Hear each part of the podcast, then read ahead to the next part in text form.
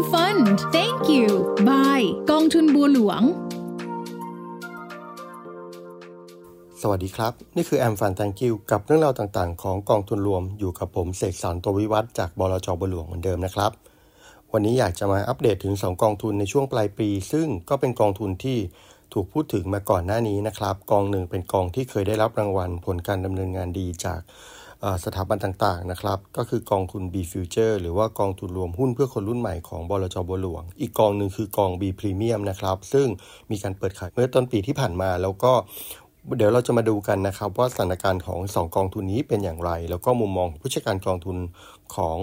B Future และ B Premium มองอย่างไรนะครับ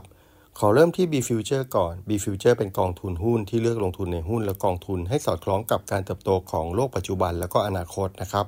คือมองคอนเซปต์หรือว่าไอเดีย หรือว่าธีมของการลงทุนหรือการใช้ชีวิตของคนในยุคใหม่ ซึ่งพอร์ตเมื่อสิ้นเดือนพฤศจิกายนที่ผ่านมาเนี่ย B Future ลงทุนใน 3 กองทุนอยู่นะครับ นั่นก็คือ Allianz Global AI นะครับ 60%แล้วก็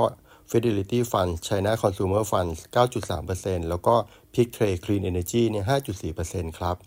แล้วก็มีการลงทุนในหุ้นรายตัวซึ่งบลจบัวหลวงมองว่าสอดคล้องกับคอนเซปต์ของกอง แล้วก็มีอนาคตของการเติบโตนะครับ ผู้จัดการกองทุนของเรา มีการเก็บหุ้นอย่างเช่น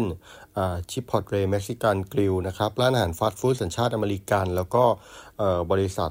ทางด้านเทคโนโลยีอย่าง ServiceNow นะครับ Apple Lululemon หรือว่า Ulta Beauty เสริมเข้ามาในพอร์ตด้วย ในช่วงที่ผ่านมานะครับ Allianz Global AI เนี่ยที่เราลงที่เราลงทุนเยอะที่สุดอยู่ประมาณ 60%ณปัจจุบันนะครับ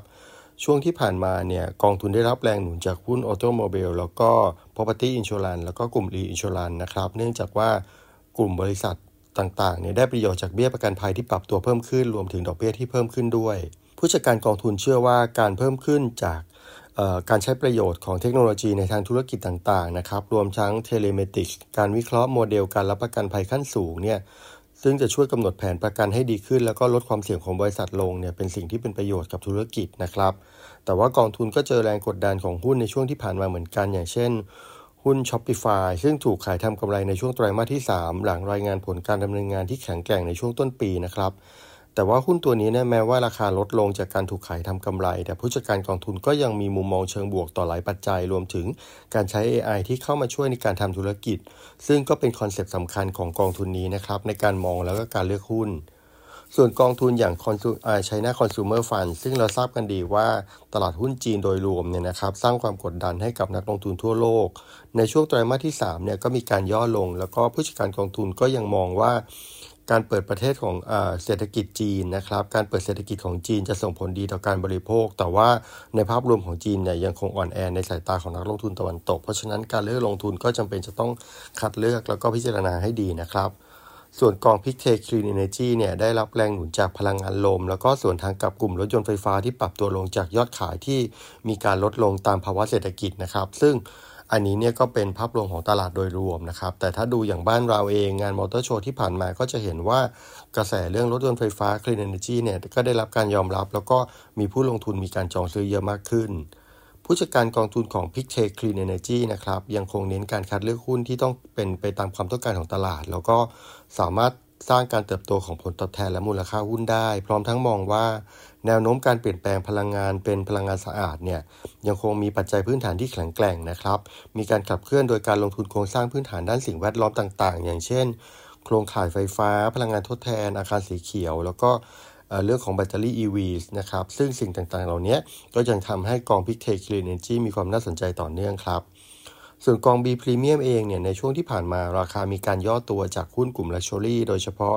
ตัว Richemont นะครับ หรือว่า Louis Vuitton หรือว่า Hermes ซึ่งราคาปรับตัวขึ้นมากในช่วงครึ่งแรก แล้วก็ลูกค้ามีคำมีการระมัดระวังในการจับจ่ายใช้สอยมากขึ้นในช่วงครึ่งหลังนะครับ แต่ว่ากองทุนก็คงได้ประโยชน์จากกลุ่มหุ้นท่องเที่ยวที่เป็นแบรนด์ที่แข็งแกร่งอย่างเช่น Intercontinental Marriott Hilton นะครับ Samsonite ที่ราคาปรับตัวขึ้นมากในช่วงไตรมาสที่ผ่านมา แล้วก็กลุ่มสินค้าที่ปรับตัวขึ้นอย่างเช่น Anta ซึ่งเป็นอุปกรณ์กีฬาจากประเทศจีนนะครับพูม่าหรือว่า Lululemon ที่ราคาปรับตัวขึ้น แล้วก็มูลค่าหุ้นยังคงมีความน่าสนใจในสายตานักลงทุนครับไตรมาสที่ผ่านมาเนี่ยผู้จัดการกองทุนมีการเพิ่มสัดส่วนของหุ้น On Holding นะครับแบรนด์รองเท้ากีฬาที่กำลังมาแรง แล้วก็หุ้น Prada Anta ในช่วงที่จังหวะราคามีการย่อลวนย่อตัวลงนะครับ แล้วก็ก่อนที่จะปรับขึ้น รวมถึงหุ้นแอคคลอที่ได้รับประโยชน์จากเทรนด์การท่องเที่ยวที่กำลังเติบโตครับ โดยภาพรวมแล้วผู้จัดการกองทุนของ B Premium เนี่ยมองว่าแม้ว่าราคาของหุ้นหลาย ๆ ตัวจะมีความผันผวน มีการปรับย่อลงจากการทำกำไร หรือตัวเลขผลประกอบการต่าง ๆ นะครับ แต่ว่า คีย์สำคัญของตัวพรีเมียมแบรนด์ก็คือ การมีอำนาจในการต่อรองราคาสินค้า ซึ่งก็ทำให้ไม่ได้รับผลกระทบจากเรื่องเงินเฟ้อในช่วงที่ผ่านมา ผู้จัดการกองทุนก็ยังคงใช้กลยุทธ์ลงทุนในแบรนด์ที่มีความแข็งแกร่งนะครับ เป็นที่รู้จักแล้วก็ผลิตภัณฑ์มีคุณภาพสูง มีบริการที่โดดเด่น แล้วก็เหนือกว่าคู่แข่ง แล้วก็มีการใช้เทคโนโลยีเพื่อการพัฒนาบริการต่างๆ ซึ่งก็ยังเป็น key concept ของ B Premium ซึ่งยังคงใช้ได้ในการลงทุนระยะยาวต่อไปในยุคปัจจุบันนะครับ ซึ่งในช่วงที่ผ่านมาเนี่ยเมื่อคืนวันพุธที่เนี่ยทางการประชุมเฟดเนี่ยก็ได้มีมติคงอัตราดอกเบี้ยตามคาดนะครับ แต่ว่าสิ่งที่น่าสนใจแล้วก็น่าจะเป็นเชิงบวกต่อการลงทุนในปีหน้าและปีต่อๆไป ก็คือการส่งสัญญาณลดดอกเบี้ยในปีหน้า 3 ครั้งนะครับ ครั้งละ 25 basis point จากเดิมเมื่อช่วงกันยาที่มีการส่งสัญญาณว่าอาจจะลด 2 ครั้ง แสดงว่าปีหน้าเนี่ยเทรนการลดดอกเบี้ย หรือว่าโอกาสที่เฟดจะลดดอกเบี้ยเนี่ยมีสูงมากขึ้นนะครับ รวมถึงการส่งสัญญาณและให้ข้อมูลว่าปี 2025 นะครับ ก็อาจจะมีการลดดอกเบี้ยอีก 4 ครั้ง ครั้งละ 25 basis point แล้วก็ปีต่อไปก็อาจจะมีอีก 3 ครั้ง ซึ่งจะทำให้อัตราดอกเบี้ยเนี่ยครับลงมาอยู่ในกรอบที่ต้องการควบคุมก็จะทำให้ ตลาดหรือว่าความผันผวนในช่วงที่ผ่านมาทั้งเรื่องของบอลยูแล้วก็อัตราแลกเปลี่ยน เรื่องของค่าเงินดอลลาร์สหรัฐเนี่ยกลับมาอยู่ในทิศทางที่เหมาะสมและเข้ารูปเข้ารอยมากขึ้นนะครับ ก็เป็นสิ่งที่เรารอคอยแล้วก็รอวงจรวัฏจักรการลงทุนในเรื่องของการกระตุ้นเศรษฐกิจ แล้วก็การลดดอกเบี้ยอยู่ ซึ่งปีหน้าสหรัฐเองก็จะมีการเลือกตั้งใหญ่นะครับ ซึ่งก็คงจะมีนโยบายต่างๆ ของพรรคการเมืองสองพรรคใหญ่ที่จะออกมา แล้วก็ ชี้ให้เห็นว่าเขาจะดำเนินการเศรษฐกิจอย่างไรนะครับ มีการกระตุ้นเศรษฐกิจอย่างไร เพราะฉะนั้นเราก็คาดหวังว่าปีหน้าก็จะเป็นอีกปีหนึ่งที่จะกลับมามีความน่าสนใจในเรื่องของการลงทุนในตลาดหุ้น แล้วก็ผลตอบแทนที่ลดลงในปีนี้ก็น่าจะค่อยๆ ฟื้นคืนได้ในปีหน้านะครับ